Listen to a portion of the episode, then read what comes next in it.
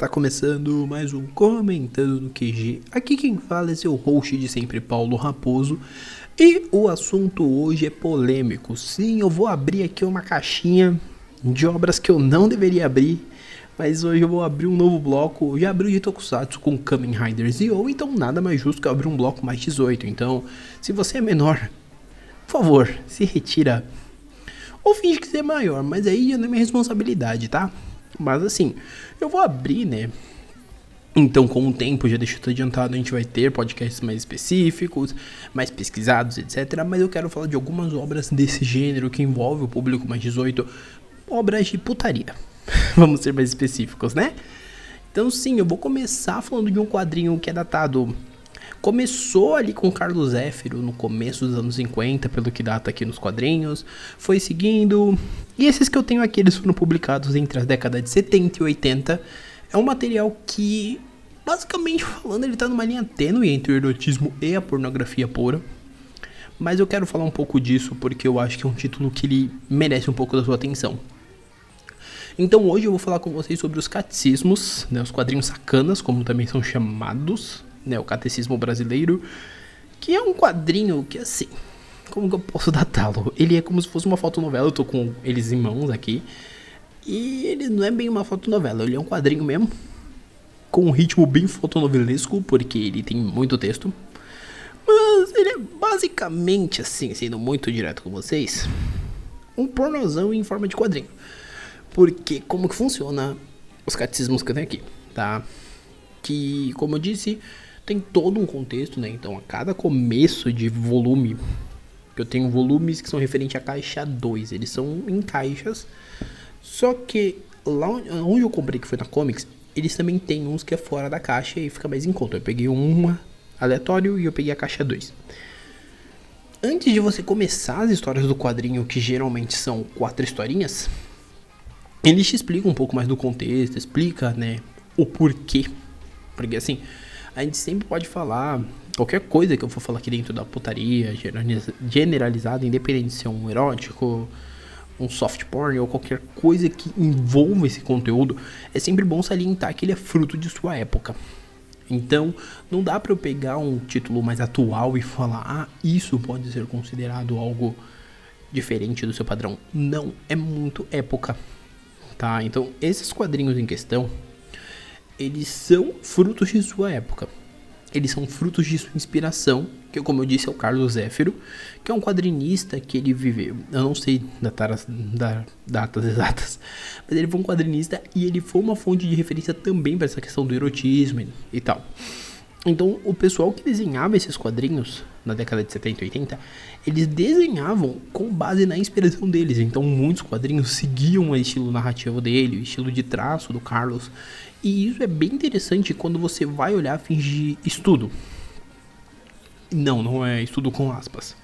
Mas um estudo mais detalhado com referência ao material voltado para adultos desde sempre. Tá? Porque nunca foi um negócio que ah, é por existir. Não. Sim, existe todo um contexto. Existe que na época em questão aqui, 70 e 80, para quem não conhece ou para quem estudou a história de maneira errada, foi a época da ditadura militar, então já estava em vigência a ditadura.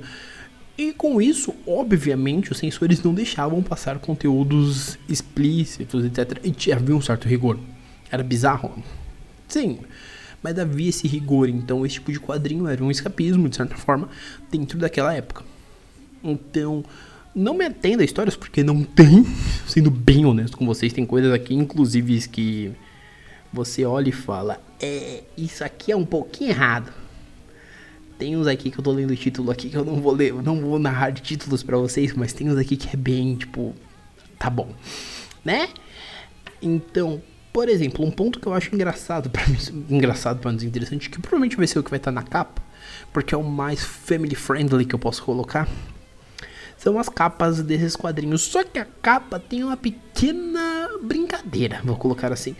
Porque todos eles, inclusive eu fiz um texto sobre no meu Instagram, e todos eles são basicamente capas e tá assim. Dá um exemplo do primeiro da caixa 2, que é o Menina Mulher. Ele marca assim uma antologia dos quadrinhos eróticos produzidos no Brasil entre as décadas de 70 e 80. Proibido, de Peixe Grande, no traço dos discípulos de Carlos Zéfiro, e aqui tem uma imagem. Uma imagem de família, uma imagem tranquila. Só que o que muita gente não percebe quando olha às vezes na banca é que isso é uma imagem descartável. Né? Aqueles papelzinhos, aqueles papelzinhos de panfleto.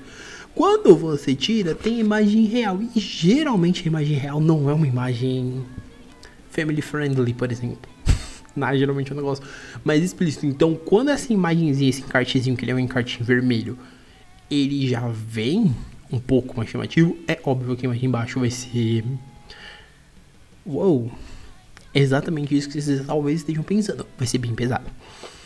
É um tipo de material que é interessante quando você vai olhar assim e você vai entender um pouco esse contexto, né? Porque, como eu disse, você está num período de repressão, você está num período que as pessoas não têm tanto escapismo e isso acaba virando um escapismo, tal qual, por exemplo, as pornochanchadas da época, que eram de certa maneira também um escapismo dentro daquela realidade.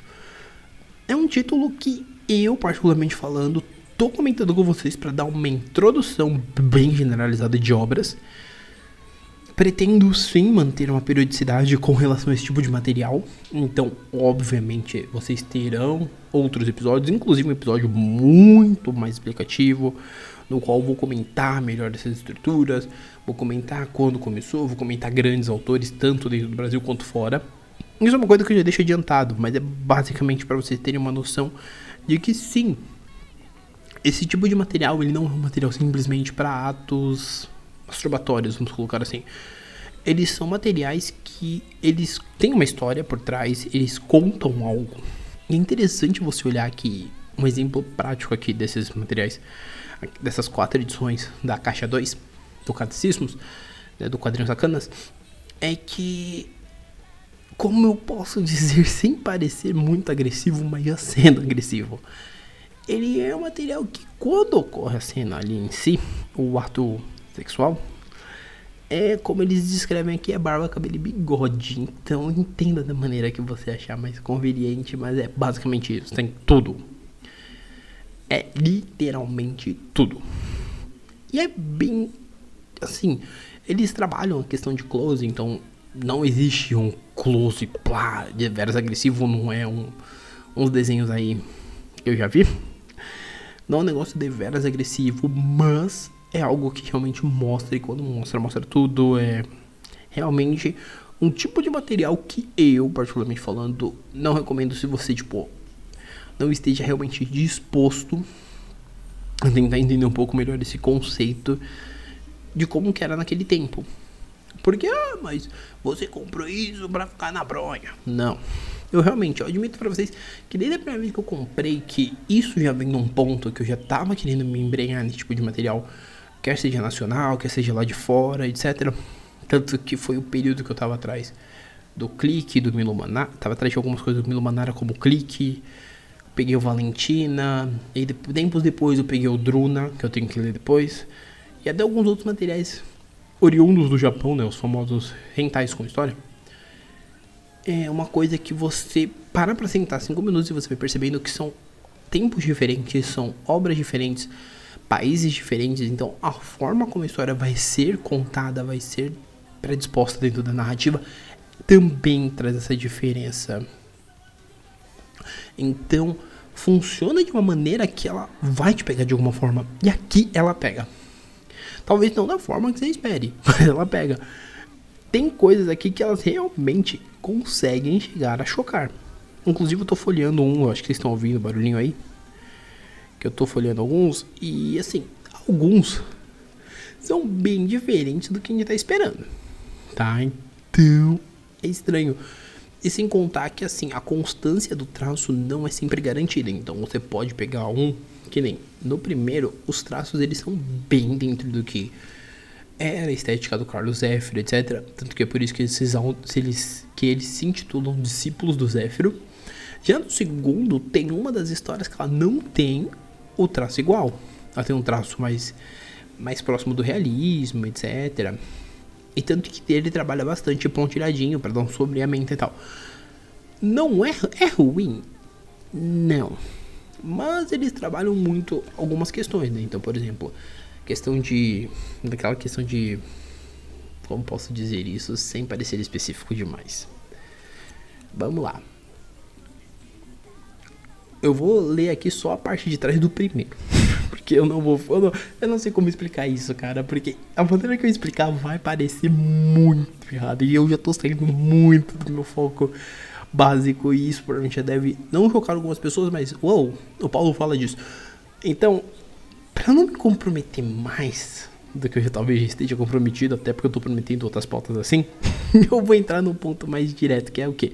Vou ler a sinopse de, da parte de trás da revista. Se há, uma, se há um tema constante dos catecismos, é o que trata de virgindade, ou melhor, da sua perda. Esse notório ritual de passagem da perda da inocência instiga a imaginação do leitor, e há toda uma gama de temas pertinentes a se apreciar. Então, assim, esse é o tema mais ou menos da primeira história, então, do primeiro quadrinho. Então ele vai ter quatro histórias e cada uma vai explorar desejos dentro disso. Então vai ter um que vai explorar o desejo em comum dos moleques, em pegar as primas. Outro que define o local da casa, mas sugestivo para prazeres íntimos, desejo de viúva, assim ainda. Tem um aqui que envolve até, olha, eu não vou falar. Esse eu não vou falar porque aqui isso pode me gerar um problema. Mesmo sabendo que se trata de outra época. Mas tem um aqui que se trata até dos sacerdotes, né? Então, vocês entendem para onde isso vai. Se não entenderam, pensem, reflitam. Então, assim, é um tipo de material que é interessante mencionar isso. Ele tem uma versão com box, que é muito bonitinho o box, inclusive. Só que eu não peguei o com box, eu peguei sem box. E dei uma folheada. Eu já li dois deles, inclusive. Tanto que a resenha que eu tenho no Instagram foi bem geral, porque eu li dois. E os outros dois não fogem muito do que os dois que eu já li passam. Então, whatever. Mas ele é um material interessante, primeiro, se você é maior de idade. Porque sim, eu não vou indicar isso para você chegar numa comics, que é onde eu sei que tem, e pegar um material desse. Primeiro, porque eu sei que eles não vão nem te vender. Segundo, porque, né? Você é menor de idade, né, meu parceiro? Meu consagradinho, me ajuda. Mas se você é maior de idade, tem curiosidade nesse tipo de material da década de 80, 70, assim como você tem essa curiosidade em entender um pouco melhor os aspectos daquela época, é um bom material, sendo bem honesto. Ah, Paulo, mas é um material que se trata de putaria. Sim. Assim como diversos outros materiais. Porque independente de falar de pornografia, um quadrinho ou erotismo, eles são materiais que vão tratar da questão de nudez, vão tratar muitas vezes da questão sexual de alguma forma. Então são materiais que dentro de todo um contexto, quando você senta cinco minutinhos para bater ali a tecla e ir analisando, você percebe claramente que existe também fatores que influenciam essa publicação. Aqui a gente tem um fator que influencia que é o que? Era uma outra década, eram outros pensamentos, então existem certos pontos aqui, por exemplo, por exemplo, já que eu já rasguei o verbo, vamos o fato de em todos os quadrinhos ter sexo anal. Pô, mas eu sei que não é todo mundo que gosta, etc, etc, etc, eu sei disso. Mas em todos os quadrinhos existe o sexo oral, o penetração vaginal e o anal. Então é meio que o pacote completo. É um negócio que assim, ele é interessante porque você vai vendo que naquela época isso serviu como manual para relações sexuais. Então, você vai lendo isso e você vai percebendo o quanto eles tentam trabalhar essa questão e repetidas vezes, porque sim, independente de ser uma cena que seria um sexo em duas pessoas, homenagem, whatever. Sim, chega, chega a ter homenagem. Ele sempre tenta trabalhar muito essa questão de. Vai ser tudo. Começou, a gente vai começar aqui e vai terminar só depois que for tudo. Então, não existe necessariamente um padrão que não envolvesse a questão do sexo anal. Por quê? Não faço a menor ideia do porquê os caras pensavam nisso, mas é interessante deixar essa salientação, porque não é necessariamente interessante a salientação, é interessante pra gente perceber que sim, naquela década o pessoal tinha umas manias meio querer fazer tudo. E eu, sei lá, né? Gosto é gosto. Não estou aqui para julgar o gosto de ninguém. Mas ele tem muito essa concepção e é uma linha narrativa que, independente da história, ela se repete muito. E eu, particularmente falando, eu acho interessante a fins de estudo mesmo, porque você começa a perceber que naquela época esse material ele era um material para uma sociedade que não tinha como falar, falar de outras formas disso. E quem conhece gente que nasceu naquela época sabe que é um pessoal que não tinha diálogo para algumas coisas. Então, muito provavelmente para isso também não era algo que havia um diálogo aberto. E além disso, era um material que ele vinha num período de repressão social, né, por conta da ditadura. É um material que ele vinha num tempo onde talvez algumas pessoas achassem que sexo era só o papai e mamãe ali e acabou. Então, é um material que ele contém uma história. Ele contém uma história dentro da história brasileira.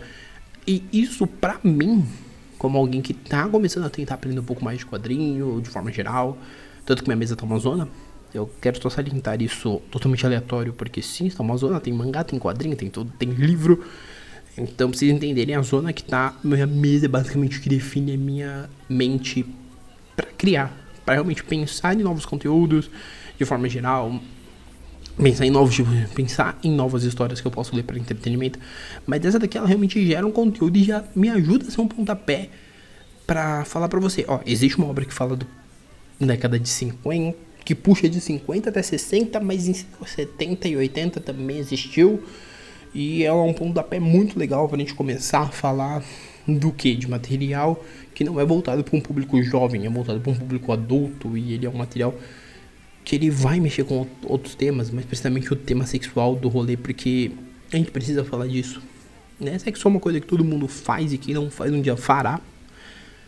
E a gente, eu acho que é válido, porque não tem como falar de algo que é mais hard, vai, vou dar um exemplo, um yaoi mais hard, de um BL mais hard, ou um GL mais hard, e não mencionar a questão sexual. Então, sim, a gente tem que falar disso. E eu acho que eles não entram, obviamente, nesse tema, mas é interessante que eu quebre o meu próprio tabu de putz, será que eu falo dessa forma mais aberta? Será que eu não falo? E aqui eu acho que eu já posso começar a dizer isso.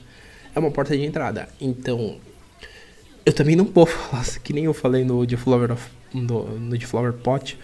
Eu não vou ficar aqui, ah, mas eu vou falar, contar história. Não tem história. Basicamente isso. Então não tem como de contar uma história de algo que não tem, certo?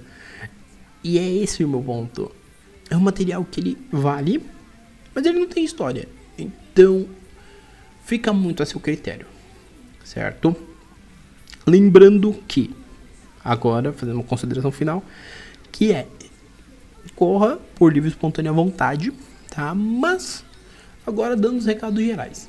Lembrando que, segunda saiu The Flower Pot. Hoje está saindo, nessa quarta-feira, está saindo o Catecismo Brasileiro que são os quadrinhos sacanas. Sexta-feira sai outra obra nacional, agora também outra vibe, é uma obra que eu gosto muito, e como eu disse na segunda eu retifico agora. É uma obra que inclusive já tem resenha no sai no meu Insta e já tem um podcast anterior aqui.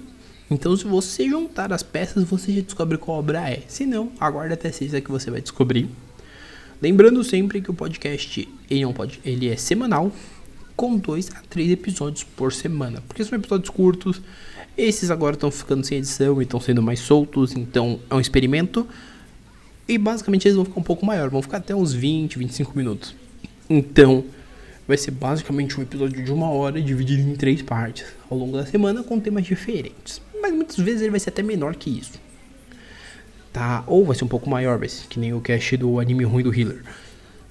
Mas é sempre lembrando o que tem nessa periodicidade para que você não esqueça.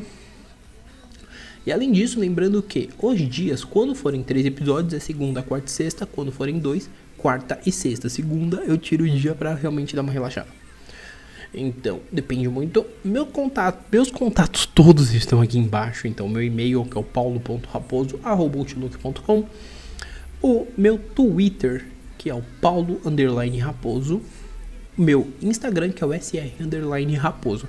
Tá tudo aqui embaixo para você ir lá, seguir, acompanhar, que tem umas maluquices lá que eu também falo às vezes. Por exemplo, recentemente eu falei do primeiro. Primeira batalha primeiro confronto da segunda Rap Battle de Hypnosis Mike, que também vai ganhar podcast. Então vai lá ler, que às vezes eu falo algumas coisas interessantes, certo? E também lembrando, estamos no Spotify, Deezer, Google Podcast, Apple Podcast, Amazon Music e Anchor. Tá, então em todos esses lugares para vocês irem lá e darem aquela prestigiada marota, tá bom?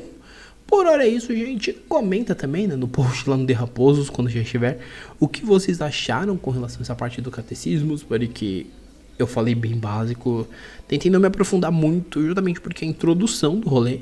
Então, até os próximos períodos, né, os próximos podcasts, que forem vindo, eu vou me aprofundando um pouco mais quando eu for falar da cena nacional. Quando eu for falar lá de fora, obviamente eu vou tentar me aprofundar um pouco mais. É para sempre dar esse panorama para vocês do que afinal de contas pode ser dentro dessa área de quadrinhos, tá bom? Por hora é isso, um abraço e nós fomos!